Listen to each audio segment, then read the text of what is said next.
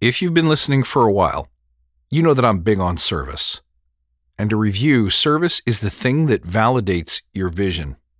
Without service, a vision can be nothing more than a wish list, a catalog of benefits that accrue only to you.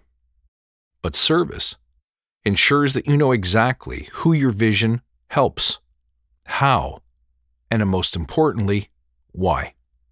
So, how do I figure out what that is if I'm just an ordinary everyday person? Well, that's this week on the Fuse Chamber podcast.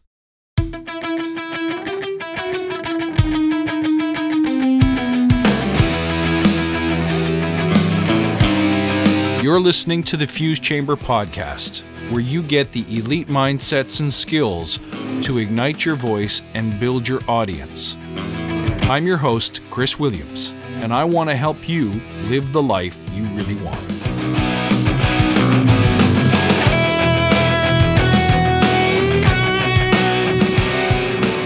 Hey guys, welcome back, and thank you, thank you, thank you for joining as always. It's really great to have you here. Is everyone really called to serve? Doesn't that limit me to humanitarian work or politics or military? No. Everyone can serve. Service is not divine.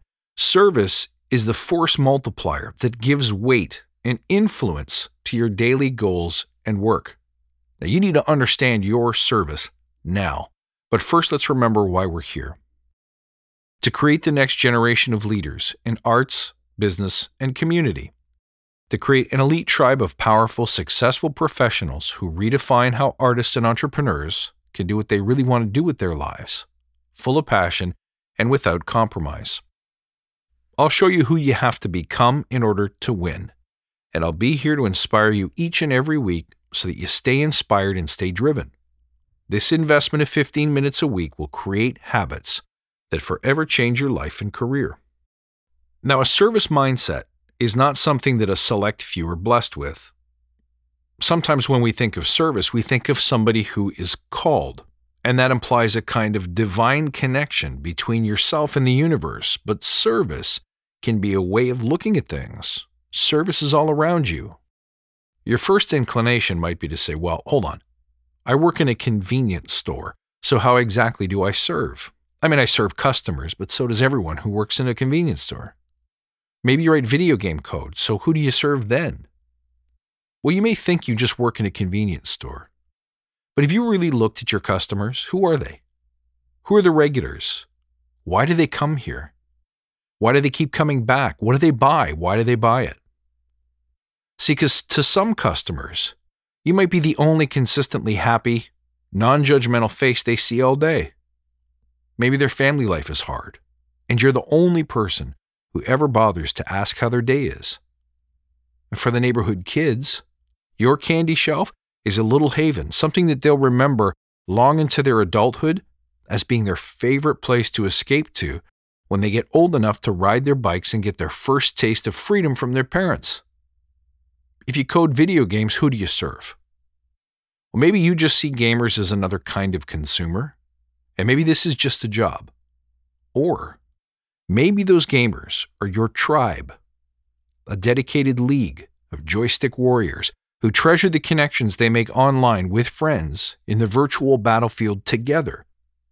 And your graphics, your gameplay, might have more fans than you could ever possibly know about. Maybe you serve the people who will never forget what it was like the first time they opened up the wrapper inserted the disc, and dove into the world that you helped create for the first time.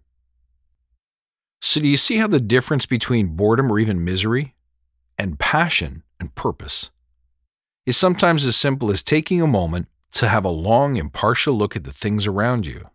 Because in both of those examples I just gave, a customer could easily roll in and out of your world without you noticing at all. So it's only when you take the time to notice when you're taking the time to care.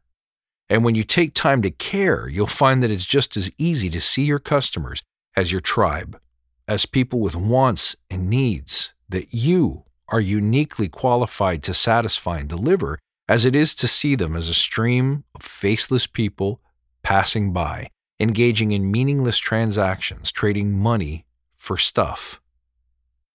But when you bother to see each follower each fan, each customer as someone who is looking for something connection, meaning, love. It completely changes how you feel about the work you do.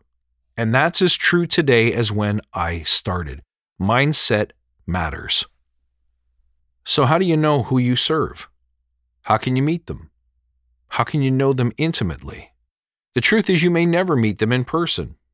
If you write books, you're never going to meet all of your readers. And hey, what if your book never sells a copy? Then who do you serve? Did you still serve at all?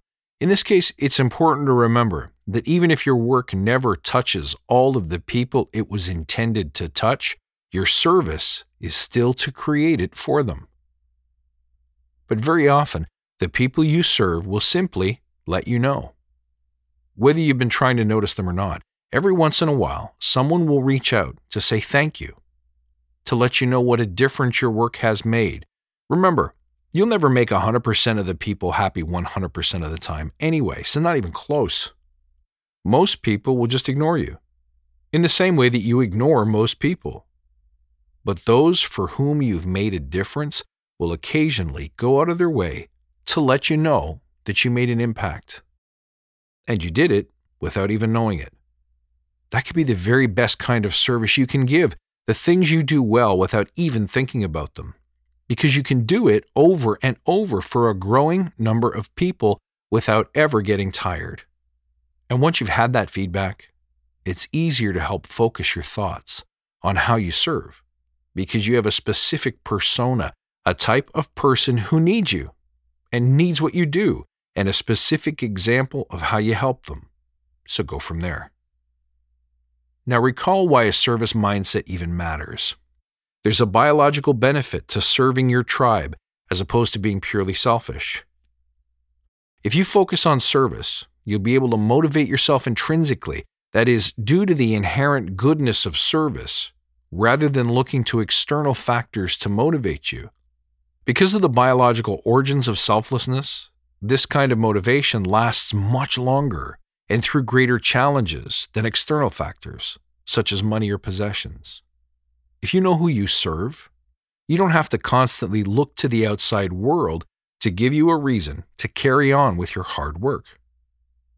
And also, service builds trust. When you serve and are selfless, it's easier to be on the right side of any issue because if you're selfless, it shows in your actions, your body language, and the same is true if you're selfish. But when you act from a place of service, it's much easier. If your motives are ever challenged or you have to defend yourself, I think when people give the blanket advice of doing something good in the world or making a difference, what they're really talking about is service.